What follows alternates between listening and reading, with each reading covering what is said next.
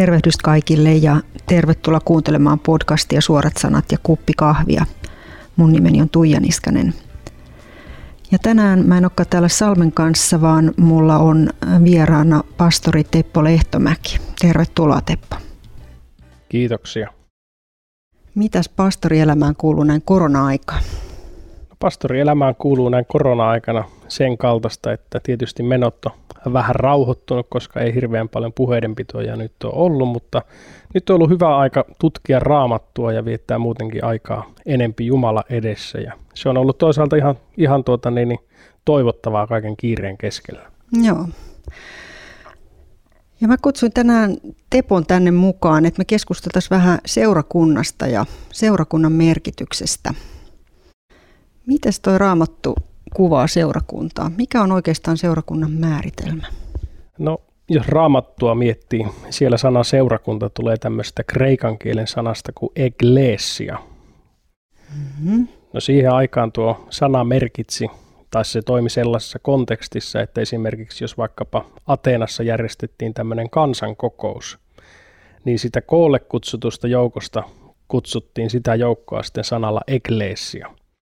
Ja siellä lähetti lähti kulkemaan ovelta ovelle ja se kutsui kansalaisia kokoontumaan ja sitten kun kokoonnuttiin yhteen, niin se oli tämmöinen kansankokous ja sitä kutsuttiin eklesiaksi. Ja jos me mietitään tämmöisessä hengellisessä kontekstissa, kun puhutaan seurakunnasta, niin se liittyy hyvin kiinteästi siihen, että, että Jumala kutsuu ihmisiä yhteyteensä pyhän henkensä kautta, eli ihmistä alkaa jossain vaiheessa kiinnostaa nämä hengelliset asiat ja ehkä tulee kysymys, että mitä on kuoleman jälkeen, mikä on elämän tarkoitus ja sitten ihminen tavalla tai toisella saa tietoa Jeesuksesta ja hän turvautuu Jeesukseen ja ottaa Jeesuksen henkilökohtaisesti elämään pelastajana ja vapahtajana. Puhutaan vaikkapa tämmöistä syntisen rukouksesta ja sitten kun ihminen sen seurauksena uudesti syntyy, niin hänestä tulee osa Jumalan seurakuntaa. Hän on ulos kutsuttu tästä maailmasta. Okei. Okay. Mitäs tota, tämä on vähän eri, erikoinen, tai ei erikoinen, vaan tämä on semmoinen määritelmä, että, että on monelle ihan suomalaiselle aika vieras. Jos ajatellaan, että me puhutaan paljon kirkosta ja Suomessahan sillä aika usein tarkoittaa ihan luterilaista kirkkoa, mm-hmm. niin tämmöinen ajatus on ehkä vieras ihmisille, kun he kuuluu seurakuntaan ja kirkkoon, mutta ei heillä oikeasti ole välttämättä kauhean vahvaa suhdetta Jumalaa, puhumattakaan Jeesuksesta. Mitäs, mitäs semmoiset ihmiset sitten, mi, mihin sä heitä niin kuin laitat ja asetat tässä? No joo, sä olit aika hyvin otit esille tämän asian, eli mehän usein mielletään, että seurakunta on niin kuin rakennus. Mm-hmm. Jos me mm-hmm. mietitään vaikka suomalaisuutta, niin me aina mietitään, että siellä on seurakunta, koska siellä on rakennus, mutta Raamattuhan puhuu, että niin kuin seurakunta koostuu nimenomaan yksilöuskovista ja sitten kun nämä yksilöuskovat ko- kokoontuu yhteen, niin sitä joukkoa kutsutaan seurakunnaksi ja tietysti usein niissä kokoontumisissa on sitten pastorit mukana ja mm. seurakunnan vastuulliset ja se on se seurakunta, mutta jos nyt mietitään sitten semmoisia ihmisiä, jotka ei ole vielä uskossa Jeesukseen, niin kyllä mä näkisin, että heidän paikka on tulla sinne seurakunta kokouksen yhteyteen, eli nyt jos kokoonnutaan vaikka luterilaisessa kirkossa tai jossakin vapaan suunnan seurakunnassa, niin meillähän on tarkoituksena se, että meillä on aina ovet auki kaikille ja kaikenlaisille ihmisille. Mm. Ja sitten kun he saa tulla sinne seurakunnan keskelle, niin tietysti meilläkin rukouksena on, että sitten kun sanaa saarnataan ja sitten ihmiset kertoo henkilökohtaisesti, kuinka ne on tullut uskoa Jeesukseen, niin näillä ei-uskovilla ihmisillä voisi syntyä sitten omakohtainen tarve kääntyä Jumalan puoleen ja sillä tavalla tulla osaksi tätä Jumalan seurakuntaa. Tarkoittaako tämä käytännössä nyt sitä, että, että sä et periaatteessa voi olla seurakunnan jäsen, jos ei sulla ole henkilökohtaista uskoa? Että sä voit kyllä tulla seurakunnan kokouksiin, käydä seurakunnan tilaisuuksissa, mutta sä et voi olla jäsenenä niin sanotusti, kun meillä on jäseniä tässä päivässä seurakunnissa. No joo, toisaalta kyllähän, kyllähän meillä voi olla jäsenistönä siellä jäsenlistoilla myös semmoisia, jotka ei ole ei-uskovia. Mm-hmm. Mutta taas toisaalta sitten, kun me ajatellaan seurakuntaa niin kuin Jumalan näkökulmasta, niin itse asiassa Jumala liittää itse ihmisiä seurakuntaa. Mm-hmm. Ja taas toisaalta, jos puhutaan vaikkapa vapaan suunnan seurakunnasta, niin pääsääntöisesti on määritelty niin, että, että se paikallinen seurakunta, jossa on vaikka helluntai tai vapaa seurakunta, niin sinne kuuluu ainoastaan ne ihmiset, jotka on tullut henkilökohtaisesti uskoa Jeesukseen. Eli seurakunnan jäsenyyden ehtona on henkilökohtainen suhde Jeesuksen kanssa. No mitä sitten ne, jotka ei tiedä, kun sä mainitsit noin vapaat suunnat, mikä, mikä ero on vaikka evankelisluterilaisella kirkolla ja niin sanotulla vapailla suunnilla? No ainakin se on tietysti huomattava ero, että nämä luterilaiset kirkot saa rahoituksen valtion verotuksen kautta, mm-hmm. mutta sitten taas nämä vapaat suunnat toimii vapaaehtoislahjoitusten varoin. Ja sitten taas usein vapaissa suunnissa taas sillä tavalla on, että siellä se työntekijyys, kun puhutaan vaikka pastorin tehtävästä, niin se perustuu enempi tämmöiseen Jumalan kutsuun. Ja monet toki kouluttautuu sitten sen kutsun tähden, mutta siellä ei velvoiteta nyt ensisijaisesti sitä kutsua, kun toimitaan esimerkiksi Jumalan sanan palveluksessa, vaan meille ratkaisevinta on, että on se Jumalan kutsu ja sitten Jumala on antanut myöskin kaikki tarvittavat siihen työvälineet sitä työtä mm. tehdäkseen sillä vapaiden suuntien keskellä. Joo. Mä oon kiinnittänyt huomiota myös sellaiseen, kun, kun puhutaan, niin kuin aika usein sekoitetaan kirkko ja seurakunta, mutta sanaa kirkkohan ei raamatussa esiin kertaakaan. Oletko oikeassa? Joo, kyllä, kyllä olet oikeassa, että kirkkoa siellä ei esiinny. Vielä mainittakoon niin kuin luterilaisuuden ja vapaiden suuntien ero on siinä, että luterilaiseen kirkkoon liitytään usein tämän luonnollisen syntymän kautta. Mm-hmm. Eli kun ihminen syntyy, niin hänet sitten lapsena kastetaan ja hänestä tulee osa sitä seurakunnan jäsenistöä. Mutta sitten taas vapaissa suunnissa se seurakuntaan liittyminen ei perustu siihen luonnolliseen syntymään, vaan uudesti syntymään. Eli kun ihminen tulee jossain vaiheessa elämää sille paikalle, että hän on Jumalan kutsun alla ja haluaa turvautua Jeesukseen, niin sitten kun hän uudesti syntyy, niin sitten hänet liitetään siihen paikalliseen seurakuntaan ja siihen usein liittyy sitten tämmöinen aikuisten taikka uskoon jälkeinen upotuskaste. Mm-hmm. No voiko näistä sitten sanoa, että jompikumpi on enemmän raamatullinen kuin toinen? Mitä sä oot mieltä?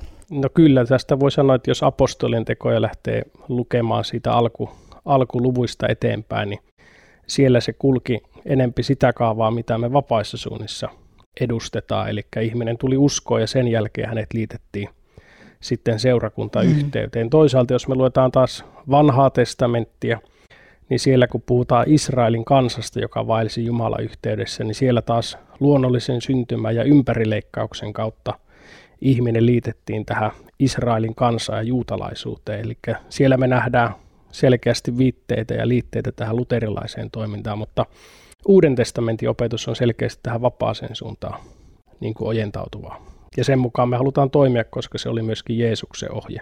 Aivan, aivan, joo. Joo, toi just mä mietin tota, tota kirkkosanaa vielä, mistä mä tuossa äsken mainitsin, niin kun se, se sanahan selitetään myös sillä tavalla, että se tarkoittaa koko kristikuntaa. Eli puhutaan, että voi erota kirkosta, kuuluu kirkko. Mutta Suomessa se kyllä mun nähdäkseni, kun puhutaan, että kuuluu kirkkoon, niin se tarkoittaa aina evankelisuterilaista kirkkoa. Kyllä, kyllä. Et se on vähän harhauttava ehkä sillä tavalla, koska meillähän on Suomessa monia muitakin, muitakin uskonnollisia yhdistyksiä ja kyllä. kristillisiä seurakuntia kuin vaan luterilainen kirkko. No mutta sitten jos, jos me ajatellaan sillä tavalla, että, että seurakunnassa sun kuuluu olla uudesti syntynyt, niin tota, miten me sitten tavoitetaan näitä uudesti syntymättömiä, koska eihän he voi tulla seurakuntaan, jos he ei koskaan kuule, jos ei heille julisteta tätä sanaa, mutta missä he sitä kuulee, jos he eivät itse tuu sinne seurakuntaan? No, jos apostolien tekoja edelleen haluaa siinä pysyä, kun se on niin, se on niin semmoinen mukava kirja ja se kuvaa hyvin sitä alkuseurakunnan elämän alkuvaiheita, niin siellähän itse asiassa kaikki tämmöinen tavoittava työ tapahtui siellä kansan keskuudessa. Joo. Siellä mentiin esimerkiksi temppelialueelle ja siellä kerrottiin Jeesuksesta. No Paavali meni määrättyyn paikkakuntaan, niin sitten päiväaikaa hän meni keskelle toria keskustelemaan niiden ihmisten kanssa, joita hän päivittäin siellä tapasi. Toisaalta meillä on tänä päivänä mahdollisuus radion kautta, esimerkiksi nettitelevision kautta tavoittaa myöskin uusia ihmisiä evankeliumilla. Mm. No mitä sä oot mieltä, kuinka hyvin me uskovina onnistutaan siinä tänä päivänä? Tietysti varmaan Jumala arvioi ensisijaisesti, mutta mm. ehkä itse on tehnyt semmoisen huomio, että Raamattuhan sanoo, että meidän ei pidä mukautua tämän maailman ja mukaan, vaan muuttua mieleuudistuksen kautta, että toisaalta me helposti jäähän niin kuin kristillisyydessä niin kuin, niin kuin paikalle ja meidän pitäisi kuitenkin uudistaa toimintatapoja sillä tavalla, mm. että ne kohtaisi tämän päivän ihmisiä, mutta kuitenkin muistaa, että sanomasta me ei tingitä millään tavalla, vaan mm. sanoma pysyy samana, mutta tavat, miten me sanoma viedään ihmisille, niin se voi muuttua tässä ajan saatossa. Kyllä. Itsellä on ehkä vähän semmoinen käsitys, että, että aika paljon olisi tuossa työtä, että tänä päivänä Kyllä. toimitaan ehkä hieman niin kuin vanhakantaisilla tavoilla, että jo, jo kaikki median muodot ja, ja tota, ihmisten tavoitettavuus on muuttunut hurjasti vuosien myötä. Ja samalla tavalla välillä on itsellä semmoinen olo, että tota, joskus nämä seurakunnat on vähän semmoisia, että siellä uskovat tekee toinen toisilleen ohjelmaa – mutta me unohdetaan ne ihmiset, jotka ei ole vielä löytänyt sinne seurakuntaan ja eh, siinä voisi olla Kyllä. työtä vielä aika paljon. No, tämä on ihan mielenkiintoinen semmoinen esimerkki eräältä paikkakunnalta, missä aikana oli seurakunnassa mukana työssä. Niin sinne tuli sitten kerran yksi nainen kokoukseen ja hän tuli sitten vähän aikaa sen jälkeen uskoon. Mm. Niin hän sitten jälkeenpäin puhui, että hän oli niinku luullut, että seurakunta on ainoastaan niinku uskoville, että sinne ei muut saa edes tulla. Just. Ja kun hän oli nähnyt sitten lehe, lehestä ilmoituksen, että tule sellaisena kuin olet, niin mm. hän oli sitten ajatellut, että okei, että siis mäkin saan mennä sinne. Ja hän oli sitten tullut ja meillähän on aina, aina olettamus, että kun on lehtiilmoitukset, että kaikki uskomattomat ihmiset lukee ja ne tulee sitten, mutta mm. monesti voi olla semmoisia ennakkoluuloja, että – Joo, tämä oli yksi, yksi, mitä mä halusinkin ottaa vähän esiin, että, että seurakunnat saattaa kyllä mainostaa itseään, että tule sellaisena kuin olettaa, että meillä on hyvin matala kynnys, että tule tänne, mutta pitääkö se oikeasti paikkansa? Että onko sinne helppo tulla sinne seurakuntaan, koska seurakunnissa on myös paljon semmoisia tapoja, mitä, mitä niin kuin uskovatkin ovat omaksuneet, miten he toimii. Ja kun sinne tulee ihminen, joka on semmoisessa mukana, niin sehän on hänelle ihan uusi maailma. Kyllä. Ja hän aika helposti voi kokea itsensä sille ulkopuoliseksi, koska ei osaa niitä, jos nyt voi sanoa käyttäytymistapoja. Et, et mit, mitä tässä niin voisi voisi tehdä? Onko siinä jotain tehtävistä, mitä sä No näet? kyllä siinä varmaan niin kuin tehtävissä on, että varsinkin jos ulkopuolisia ihmisiä tulee kokoukseen, niin ainakin siinä alkujuonnossa voisi heti kertoa, että me ollaan täällä ja pikkasen kertoa meidän niin kuin toimintatavoistakin, ettei tule yllätyksiä ihmisille. Mm. Että muistan, kun eräs, eräs ystävä aikana mietti uskoon tuloa ja hän sitten halusi mennä seurakuntaan, mutta hän jätti menemättä, kun hän ei sitten tiennyt, että missä vaiheessa pitää nostaa seisomaan ja milloin pitää istua ja milloin pitää sanoa mitäkin sanoja, niin häntä, häntä pelotti se ja hän jäi sitten pois sen takia. Ja sitten hän löysi toisen seurakunnan, missä ei tarvinnut toimia tällä tavalla. Kyllä, että näitä on tämmöisiä tiettyjä asioita. Sitten toinen voi olla se, että mitä mä oon ymmärtänyt, että Välillä ihmiset miettii myös esimerkiksi sitä, että kun he lähtee seurakuntaan tai menevät kirkollisiin toimituksiin tai muuta, että miten sinne pitää pukeutua. Mm-hmm. Että, että siellä pitäisi olla aina pyhäpuvussa, mutta, mutta eikö, eikö totuus taida olla se, että me todella saadaan mennä niin kuin Kyllä. asussa kuin, ei nyt ehkä ihan asussa kuin asussa, mutta tota, tarkoitan tällä nyt, ettei nyt ihan uimapuussa mennä. Mutta, Kyllä. Mutta tota, ettei siinä ole mitään sellaisia kriteerejä, ulkoisia kriteerejä. Kyllä. Sanotaan, että raamattu ei ainakaan puhu mistään semmoista pukumoodeista, mitä pitäisi mm. olla päällä. Et toki, toki me ymmärretään, että kun me mennään tämmöisiin ulkopuolisiin tapahtumiin, jos me mennään jonkun häihin tai, tai johonkin juhliin, mm. niin mehän pukeudutaan sillä tavalla siististi ja, ja, ja niiden vaatteiden mukaan, mitä meillä on, että ei me nyt tarvitse lähteä mitään vaatteita ostaa, kun me lähdetään hengelliseen kokoukseen. Että, että semmoiset normaalit perusvaatteet, jotka on siistioloset ja Mm. Ja tietysti taas me uskovina, kun tulee ulkopuolisia ja pukeutuu sitten ulkopuolista miten tahansa, niin annetaan Jumalan tehdä työtä siinä, että ei aleta me puuttumaan, miten kukakin pukeutuu. Kyllä. Mutta miten me oikein voidaan houkutella ihmisiä seurakuntaan, jos nyt laitetaan lainausmerkkeihin houkutella, vai onko se aina pyhähengen työtä? No kyllä mä ajattelen itse, että kyllähän se tietysti ehdottomasti on pyhän hengen työtä, mutta usein kuitenkin Jumala käyttää meitä ihmisiä työtovereina siinä ja toisaalta kyllä houkuttelusta sen verran, että meidän tarjonta kuitenkin pitäisi siis olla suunnattu tämän ajan ihmisille sopivaksi. Mm-hmm. Ja niin kuin sanoin jo aikaisemmin, että tapoja meidän kannattaa muuttaa, mutta sanomasta me ei missään tapauksessa mm-hmm. tingitä.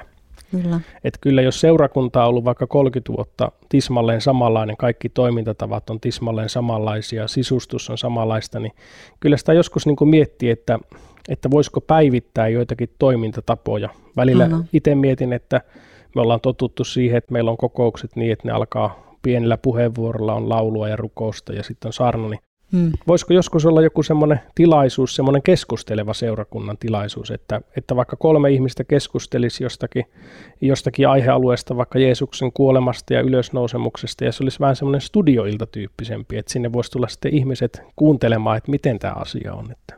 Aivan, ja, ja tämä on myös se kuvio aika usein, että seurakuntalaiset istuu ja vaan ottaa vastaan. Joo. Puhumattakaan sitten niistä, jotka eivät kuulu seurakuntaa, tulee vierailemaan sinne ja he vaan ottaa vastaan, mutta heillä ei oikein minkäänlaisia mahdollisuuksia itse olla mukana. Kyllä. Tai antaa, antaa mielipiteitään tai, tai tuoda myöskin, jos pyhä henki heille puhuu. Kyllä. Puhuu jotakin, joka tulisi tuoda seurakunnalle tiedoksi. Että tässä, tässä on varmaan aika paljon tekemistä. No kyllä mä mietin tota, niin kuin tavoittavan niin kuin työn kannalta, että jos ajatellaan televisio-ohjelmiakin, niin monet semmoiset keskusteluohjelmat, missä on pari-kolme henkilöä keskustelemasta jossakin asiasta, mm. niin kyllähän ne, kyllähän ne kiinnostaa ihmisiä, niin voisi olla ihan hyvin, että seurakunnassa vaikka joku evankelioimistoiminta olisikin sen kaltainen, että olisi vaikka käyty tekemässä katukalluppia ja kyselty vähän, että mitkä kysymykset niin kuin aiheuttaa kysymysmerkkejä hengellisellä puolella. Mm. Ja sitten tehdä niistä vaikka semmoinen kolmen neljän illan istunto, jossa on monia eri ala-ammattilaisia keskustelemassa, ja sitten yleisö saisi olla myöskin niin kuin aktiivisena siellä ja heittää kysymyksiä, ja nämä henkilöt vastaisi. Eli se olisi mm. vähän toisenlainen toimintatapa, mutta koska jos sanoma pysyy samana, niin sanoma on aina se, mikä vaikuttaa ihmisten sydämiin. Kyllä, ja tästähän niin kuin seurakunnat saa ehkä tänä päivänä myöskin kritiikkiä tästä sanoman vesittämisestä, että tavallaan Kyllä koska halutaan ihmisiä mukaan, niin sitten ollaan valmiita vesittämään sitä sanomaa, joka ei kylläkään muutu mihinkään. Et tota, se, se on aika iso haaste. Kyllä mulla ainakin itse silloin, kun tulin 11 vuotta sitten uskoon, niin kyllä mä halusin löytää ehdottomasti seurakunnan, missä ei ole niin kuin vesitetty sanoma, vaan, mm. vaan se oli niin kuin tärkeintä, että löytää semmoisen paikan, missä sanaa saarnataan niin kuin raamatusta, se löytyy, eikä aleta niin kuin silottelemaan, että mä halusin kuulla radikaalisti sen, että mä oon syntinen ihminen ja mä tarviin pelastusta. Kyllä. Koska mulla oli nimenomaan ongelma sen synnin kanssa ja mä halusin saada niin kuin lääkkeen, että millä tavalla se asia tulee hoidetuksi ja onneksi Jumala sitten johdatti, että löyti semmoisen paikan, missä saisi apua siihen ongelmaan. Kyllä. Ja sit mä jotenkin itse olen aina ajatellut sille, että vaikka mä en usko semmoiseen niin Jumalan palkkiosysteemiin, että kun me toimitaan hyvin, niin hän palkitsee, ja kun me toimitaan mm. huonosti, niin hän rankaisee. Että se ei ole mun mielestä raamatun mukaista, mutta tota, mä uskon kuitenkin siihen, että kun me pidetään kiinni siitä, mitä, mitä hän on sanassaan sanonut, niin hän kyllä siunaa meitä. Ja myöskin kyllä. sitä seurakuntaa, joka pysyy siinä oikeassa opetuksessa, eikä lähde ihmisiä mielistelemään, koska enemmän meidän pitää tehdä niin kuin Jumalan tahto, eikä suinkaan pyrki miellyttää ihmisiä. Kyllä tässä jonkun aikaa sitten Iltasanomien nettisivuilla eräs uskosta osaton sanoi, että kirkon pitäisi niin kuin lopettaa se nolo mielistely ja alkaa jälleen niin kuin saarnaamaan niin kuin taivaasta ja helvetistä. Ja, Aivan. Ja niin kuin tästä pelastussanomasta, minkä tehtävä Jeesus sille antoi, että meidän ei tarvitse niin kuin mielistellä tätä maailmaa, koska kuitenkin Jumala on meidän takana, kun pidetään hänen sanastaan kiinni. Joo.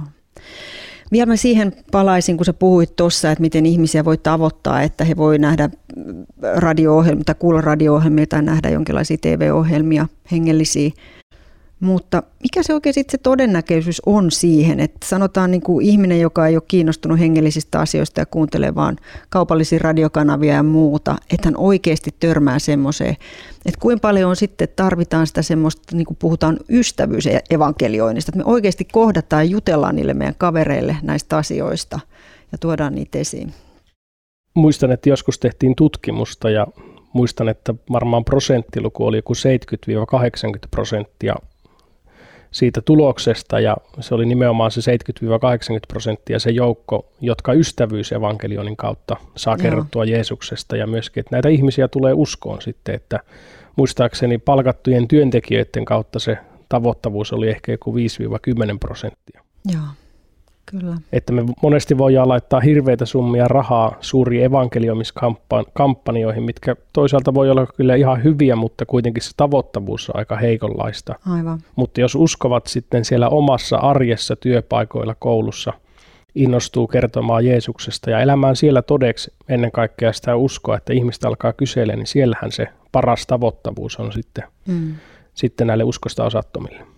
Joo, tuossa tulee varmaan myöskin se, että ne, ne, myös ne uskovien lahjat pääsee paremmin käyttöön, koska se ei ole tämmöistä masinoitua evankeliointia, mm. vaan se on sitä, että sä elät sitä uskoa arjessa todeksi ja ne ihmiset näkee sen, he kuulee sen, mitä sä puhut ja sitä kautta tulee myöskin kosketetuksi ja ymmärtää, että että tuolla ihmisellä on jotain, mitä minulla ei ole ja voi lähteä ne keskustelut sitten, että Kyllä. miksi sä ajattelet näin ja, ja miten sulla on vaikka noin suuri luottamus elämään tulevaisuudessa, että sä et pelkää tulevaa tai Kyllä. näin poispäin. Se on hyvä periaate työelämässäkin, että olla valmis vastaamaan, kun kysytään. Mm. Ja sitten taas elää sen mukaan, että ihmistä alkaa kysymään, että, että miksi, sä, miksi sä toimit tällä tavalla. Ja siitä onkin sitten luonteva kertoa Jeesuksesta. Kyllä. No, sitten mä vielä haluaisin jutella vähän tuosta uskovien yhteydestä. Sitten kun uskovat ovat seurakunnassa, niin mistä se yhteys sun mielestä oikein niin kuin syntyy? No perustana ainakin sille yhteydelle on se, että, että nämä ihmiset olisi uudesti syntyneitä, koska se yhteys rakentuu nimenomaan sille pyhän hengen yhteydelle. Mm. Mutta vaikka pohjana on sitten Jumalan hengen kautta tuleva yhteys, niin kyllähän sitä yhteyttä pitää hoitaa. Mm. Itse olen huomannut sen, että usein yhteys vahvistuu sen jälkeen, kun me opitaan tuntemaan toisia myös muutenkin kuin pelkässä hengellisessä kontekstissa. Itse ainakin seurakunnan työntekijänä mä ymmärrän paljon paremmin seurakuntalaisten vajaavaisuutta, kun on oppinut tuntemaan niitä, tiedän taustat, tiedän haasteet, hmm. ehkä voi olla mielealueenkin sairauksia, niin, niin ymmärtää silloin paljon helpommin heidän kiukuttelua ja ongelmia ja osaa suhtautua ja myöskin auttaa niitä sitten. Kyllä. Mutta onko se yhteys sitten vain jotain, mikä niinku näkyy siellä seurakunnassa, vai mitä sitten vaikka seurakuntatilaisuuksien ulkopuolella? Et riittääkö se, että me ollaan yhtä jotenkin siellä seurakunnassa, jos on vaikka yksin eläviä, yksinäisiäkin ihmisiä, sitten ne lähtee sieltä kotiin ja tuleeko se yhteys mukana? No sanotaan, että se pitäisi olla niin vahvaa, että siellä seurakunnassa totta kai koetaan yhteys, mutta mm. sitten se yhteys vaikuttaa niin, että se yhteys tulee myös arkielämään, että, että me arjessa pidetään yhteyttä ja sitten se on niin kuin luontevaa, että sitä ei tarvitse opettaa toisille, että olen nyt yhteydessä, Aivan. vaan se pitää niin kuin syntyä luonnollisesti pyhän hengen kautta, mutta sitten tietysti meidän tehtävä on pyrkiä kyllä vaalimaan sitä. Joo. Ja tämä on ehkä semmoinen meidän ajan ongelma, että me ollaan totuttu hyvin pitkälle semmoiseen niin kuin kokouskäytäntöön, että mennään kokoukseen ja jutellaan siellä vähän niitä näitä, ja sitten puhutaan paljon yhteydestä sieltä, mutta sitten kun me lähdetään seurakunnan ovesta pihalle, niin se yhteys niin kuin loppuu siihen. Kyllä. Ja taas itse kaipaisi tosi, todella paljon enemmän sitä, että siellä arkielämän keskellä olisi semmoinen luonteva yhteys. Ja en sano, että tarvii kaikki olla yhteyksiä, mutta olisi mm. pari kolmekin uskovaa, että voi, voi niinku rakentua siitä yhteydestä. Voi olla arjessa yhteydessä, voi käydä lenkkipolulla, voi, voi tehdä vaikka mitä yhdessä ja saa sillä tavalla vahvistettua sitä. Mm. No voiko mitenkään sanoa, että onko olemassa niinku jotain asioita, mitä seurakunnassa voidaan tehdä – että se yhteys syntyy. Jos siellä on, on uudesti syntyneitä seurakuntalaisia, että mikä siihen voi vaikuttaa, että se yhteys siellä syntyy, ihmiset löytää toinen toisensa ja, ja tapaa toisiaan myöskin sit seurakunnan ulkopuolella? Tämä on vähän vaikea kysymys. No, tämä on vaikea kysymys, mutta mulle aikana eräs vanha veli antoi hyvää ohje, että sitä mitä vanhimmisto on, niin sitä myös seurakunta on. Hmm.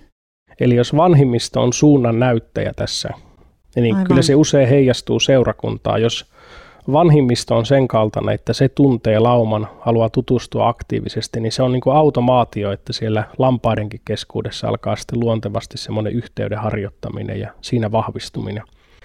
Mutta ainakin itse, jos mietin tänä päivänä seurakuntaelämää ja niitä seurakuntia, missä on mukana ollut, niin tämä on ehkä mun armotukseen liittyvä asia, että mä aina huomioin tämän ja se on ollut mm. aina semmoinen ensimmäinen asia, mihin on halunnut niin kuin alkaa paneutumaan ja on halunnut tehdä työtä sen tähden, että se voisi muuttua ja voisi syntyä oikeasti semmoinen hyvä yhteys, koska sitten kun on hyvä yhteys, niin ihmisiä ei jää pois mm. matkasta, vaan ne pysyy mukana ja sitten jos joku jää sivuun, niin siihen on helppo olla yhteyksissä, koska on jo muutenkin semmoinen luonteva ja hyvä yhteys. Kyllä.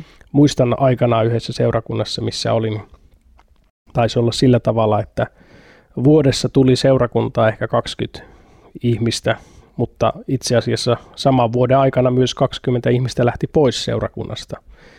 Ja sitten tehtiin määrättyjä toimenpiteitä ja se pieneni ja pieneni ja sitten viimeisenä vuonna taisi olla, että ei tainnut enää yhtään lähteä seurakunnasta ja kuitenkin sinne tuli ja jotenkin koen, että nyt ehkä se yhteyspuoli oli sitten vahvistunut siinä, että ihmisillä oli kuitenkin sitten hyvä olla siellä. Mm, kyllä. Ja tämähän on myös, että jos, jos vanhimmisto niin tuntee seurakuntaa, niin se vaikuttaa myös siihen, miten ne seurakuntalaiset lähtee esimerkiksi palvelemaan seurakunnassa. Kyllä. Että tavallaan sitten sieltä voi tulla sieltä vanhimmiston kautta esimerkiksi, että, että olen mitä sua nyt tunnen, niin ajatellut, että olisiko sulla armotusta, kiinnostusta kutsua jonkinlaiseen tehtävään esimerkiksi, ja meillä tarvittaisiin tässä apua ja näin poispäin. No tuo mun mielestä, jos lukee Efesolaiskirjeen neljättä lukua, niin siitähän lähdetään liikkeelle siinä alussa hengen yhteydestä, joka mm. pitää säilyttää rauhan yhdyssitellä. Ja sitten kun sitä lukua edetään pitemmälle, niin sitten käykin niin, että alkaa, alkaa löytymään erilaisia armotuksia ja sitten ne armutusten kautta seurakunta tulee valmiiksi palveluksen työhön, niin jotenkin tuota lukua kun aina lukee, niin aina miettii, että näin se taitaa olla, että kun syntyy hyvä yhteys, opitaan tuntemaan toinen toisiamme, niin siellä alkaa myöskin hahmottumaan nämä eri armotukset ja ne pääsee sitten nousemaan esille ja sitten niiden armotusten kautta saadaan myöskin valmistettua seurakuntalaisia palveluksen työhön. Mm. No tuosta vähän pääsee, päästäänkin nyt siihen, että mikä tämä seurakunta on sitten tämmöisenä ikään kuin organisaationa, jos voidaan näin puhua. Siis raamatustahan me löydetään tämmöisiä vertauskuvallisia, että, että, että seurakunta on ikään kuin rakennus, jossa on erilaisia osia, tai se on morsian, tai se on elävä ruumis, jossa on, jossa on erilaisia jäseniä. Mutta tota, tavallaan se, niin kuin sen mukaan se ei ole tämmöinen organisaatio, vaan ikään kuin elävä organismi, eli kyllä, ruumis pikemminkin. Mutta kuitenkin tänä päivänä seurakunnissa on, on niin kuin erilaisia rakenteita ja siellä on erilaisia virkoja, siellä on tehtäviä. Mitä sä näet, että on niin kuin ne oleelliset tämmöiset seurakunnan perusrakenteet, jos nyt voidaan näin puhua? No alkuseurakunnan aikaan tunnettiin seurakunta niin kuin rakenteellisesti, jos vaikka lukee filippiläiskirjettäkin, niin siinä huomioidaan vanhimmat ja diakonit, tämmöiset seurakuntapalvelijat. No ehkä tänä päivänä meillä on kyllä vanhimmat, mutta meillä ehkä diakoneja ei ole niin selkeästi, mutta puhutaan vaikka vastuunkantajista tai päävastuunkantajista. Ne ehkä ajaa juuri tätä diakonia työryhmän niin kuin määränpäätä, että ne vastaa käytännön työstä, käy katsoa sairaita ja tällä tavalla. Mutta kun puhutaan seurakunnan johdosta, niin ainakin itse olen huomannut, että se ei saisi koskaan olla kuitenkaan niin kuin yhden henkilön johdossa, mm vaan puhutaan vanhimmat, eli niitä on useita. Joo. Ja myös johto pitäisi olla tämmöistä kollektiivista, eli yhdessä johdetaan. Ja siinä on myöskin varjeluna se, että jos yksi lankeaa, niin sitten muut on siinä tukemassa ja varjelemassa, että työ pysyy kuitenkin sitten oikeassa uomassa. Kyllä. Tämmöinen kreikkalainen sanonta oli tällä tavalla, että ensimmäinen vertaistensa joukossa. Ja itse mielen, että kun puhutaan ensimmäinen vertaistensa joukossa, niin se on ehkä se niin sanottu työntekijä tai pastori, jolle sitten maksetaan esimerkiksi palkkaa ja hänet on erotettu kokoaikaisesti siihen työhön, että hän yhdessä vanhimmiston kanssa vie työtä eteenpäin, eikä ole niin yksin johtaja tai yksin valtias, vaan sitten yhdessä toimii muiden johtajien ja vanhinten kanssa. Kyllä.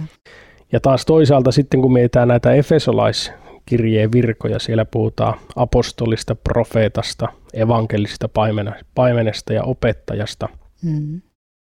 Niin mun mielestä tässä on näitä virkoja, en nyt kaikkia käy läpi, mutta otan vaikka evankelista esille. Useinhan nyt puhutaan paljon, että seurakunnan pitää evankelioida, tehdä evankeliomistyötä, mikä on ihan oikein mun mielestä, mutta jos meillä on seurakunnassa evankelista, niin tämän Efesolaiskirjeen pohjalta, niin evankelistan tehtävä on tehdä niistä pyhistä, eli seurakuntalaisista valmiita palveluksen työhön. Eli hän ottaa ihmisiä mukaan, on se sitten kadulla tapahtuva evankeliointi tai joku, mikä, mikä, mikä työmuoto se onkaan, mutta se evankelista on niin kuin opetus lapseuttamassa näitä siinä todistajan tehtävässä. Hän antaa työkaluja, hän opettaa, hän tukee, hän ottaa mukaan siihen käytäntöön, että ihmiset pääsee sitten kasvamaan näissä asioissa. Okei, no miten sitten, jos sanotaan vaikka näin, meneekö siellä joskus vähän niin kuin nämä, nämä tämmöiset niin kuin raamatulliset virat ja sitten ne tehtävät sekasi, että onko pastori aina opettaja tai onko opettaja aina pastori? No kyllä se olisi tietysti hyvä, että, että jos miettii pastoria, että hän jollakin tavalla pystyy opettamaan ja paimentamaan sitä joukkoa, että, että ehkä itse näen tässä ajassa sen haasteen, että tahtoo olla aina silloin tällöin me tehty niin, että pastoriksi onkin tullut evankelista. Joo. Ja taas kun evankelista on semmoinen aika hektinen yhden asian mies, niin se voi äkkiä saada sitten sen lauman niin kuin nuukahtamaan ja uupumaan, kun sillä on niin valtava innoitus vaan, että sieluja pelastuu, mikä on tosi tärkeä asia, mm. mutta sitten kun me puhutaan paimenuudesta, niin paimen toimii kuitenkin eri tavalla tässä. No mites, mikä tämä on sitten tämä paimenen rooli? Sehän on aika tärkeä siellä seurakunnassa.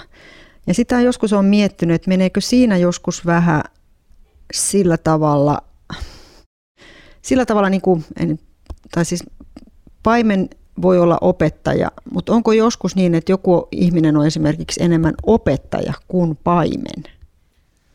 Kyllä, kyllä mä näen, että voi olla opettaja myös ilman paimenuutta, että, mm. mutta sitten taas niin kuin paimen on usein myös opettaja mm. taas ja tietysti seurakunnan paimenen tehtävä on ennen kaikkea kaitsea laumaa. Kyllä. Muistan, kun te itse aikana joskus semmoisen hengellisen testin ja siinä kysyttiin, että haluatko viettää aikaa enempi uskovien vai uskomattomien kanssa, niin kyllä mulla oli luontevampaa sen, että se, että vietin aikaa niin kuin uskovien kanssa. Ja jotenkin se vahvistui se, että varmaan kannan paimenen kutsua, että mua kiinnostaa tietää, mitä ihmisille kuuluu, minkälaisissa haasteissa he elää ja haluan tukea ja auttaa heitä tässä hengellisellä kilvoittelun tiellä ja auttaa myöskin kaikissa haasteissa ja olla siinä arjessa mukana.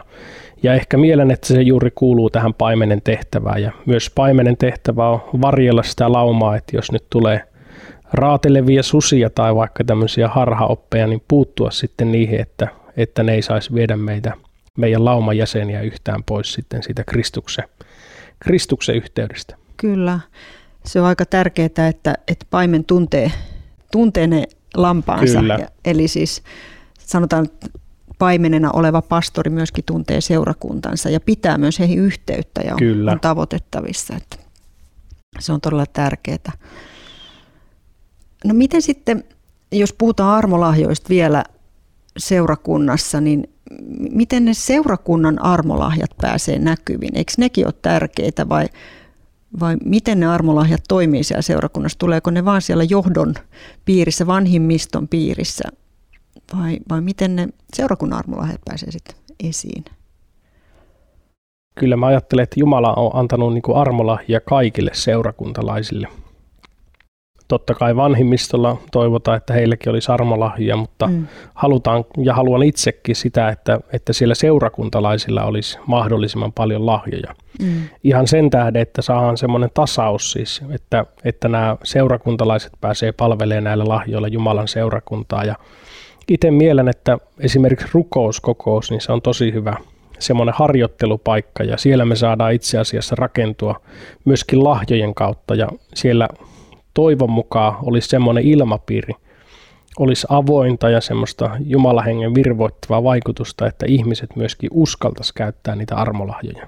Mm. Et kun näitä lahjoja ei kuitenkaan annettu millekään erikoismiehille tai erikoisnaisille, vaan ihan jokaiselle Kristusruupin jäsenelle. Mm aika usein kuulee kuitenkin seurakuntalaisten sanovan, että, että, että he ovat ehkä seurakunnassa, jossa sitä ei sallita. Että siellä on aika tiukat kriteerit, kuka saa suutansa avata seurakunnassa ja, ja, ja se voi niin kuin vaikuttaa tähän pyhähengen toimintaan sillä tavalla, että aina kaikki ei tule esiin, mitä ehkä pyhähenki kehottaa.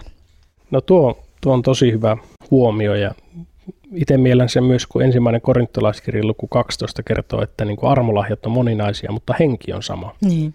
Ja toisaalta, jos armolahjoja me johdon puolesta niin kuin estetään toimimasta, niin itse asiassa me sidotaan sillä tavalla myöskin seurakunnassa pyhän hengen toimintaan. Mm.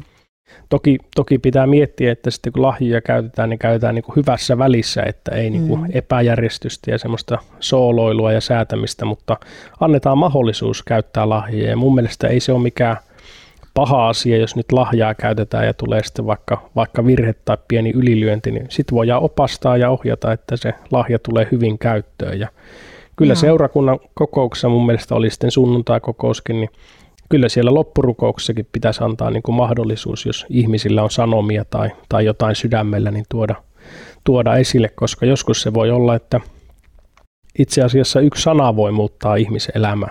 Tiedän, että kerran aikana eräs veli sai niinkin yksinkertaisen sanan kuin saavi ja se muutti erää henkilöelämä ihan koko lailla. Että. Kyllä, ja tavallaan eihän, eihän ihminen pääse seurakunnassa kasvamaan, jos ei hänellä ole tilaa kasvaa. Myöskin tehdä virheitä Kyllä. niissä armolahjojen käytössäkin, ihan niin kuin kaikessa muussakin toiminnassa siellä seurakunnassa. Ja kuitenkin seurakunnassa niin kuin kasvu on yksi tärkeimpiä asioita. Se, se ihmisen hengellinen kasvu, sehän on se paikka, missä hän, hän saa hioutua niin kuin muista ihmisistä ja, ja, ja oppia uutta, saada opetusta. Tietysti seurakunnan myöskin ehkä määrällinen kasvu Kyllä. on ihan, ihan tarpeen, mutta myöskin tämä, tämä hengellinen on äärimmäisen tärkeä. No sitten mä haluaisin vielä vähän tuosta yhteydestä ja seurakunnan merkityksestä siinä mielessä puhua, kun nyt eletään tätä korona-aikaa nyt ollaan maaliskuussa, kun me tätä sunkaan keskustellaan, niin seurakunnat on pääosin kiinni kaikki. Eli ihmiset on kotona striimien ääressä, kenties perhe, perhekuntana kokoontuvat, rukoilevat. Rukousa meillä on aina raamatun sana. Me voidaan myös ehtoollista nauttia kotona, näin poispäin. Ja ihmiset saattaa tottua tähän aika nopeasti. Nyt on melkein jo vuosi menty hyvin pitkälti tällä tavalla. Kyllä. Niin mihin enää tarvitaan sitten seurakuntaa? No kyllä seurakuntaa edelleen Jumalan kädenojennus tällekin ajalle. Toki nyt kun netti on meillä, niin se toki voi korvata ja olla korvikkeena nyt kun ei saada kokoontua, mutta hmm. kyllä mä itse näen, että seurakunnassa parhaimmillaan sitten kun saadaan kokoontua yhteen, niin kyllähän se yhteys on niin kuin se vahva elementti ja mistä keskusteltiin, että sitä kannattaa kyllä vahvistaa niin nyt tänä aikana kuin myös sitten kun nämä poikkeusajatkin siirtyy pois, niin sitten alkaa oikeasti vahvistamaan seurakunnan keskinäistä yhteyttä. No taas paikallisen seurakunnan keskellä myös ne lahjat, joita Jumala on antanut meille, niin nehän annettiin nimenomaan seurakunnan rakentamiseksi. Mm. Ja jos meillä ei ole seurakuntayhteyttä, niin ei me oikein päästä niillä lahjoilla sitten kyllä palvelemaankaan. Kyllä. Ja taas toisaalta sitten taas paikallinen seurakunta, niin siellä meitä pitäisi paimentaa, ohjata, siellä me saadaan ystäviä, siellä me saadaan apua ja myöskin rukoustukea kaiken elämän haasteiden keskellä.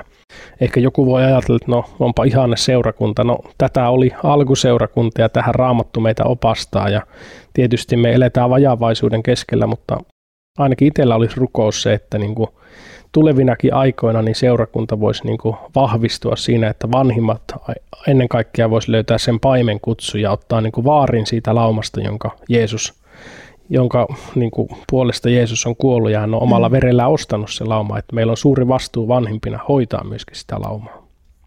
Kyllä, toivottavaa on tietysti, että tämä yhteys niin kuin palaisi, mutta sille vähän itse on huolestuttanut, että kuin nopeasti me mentiin tähän.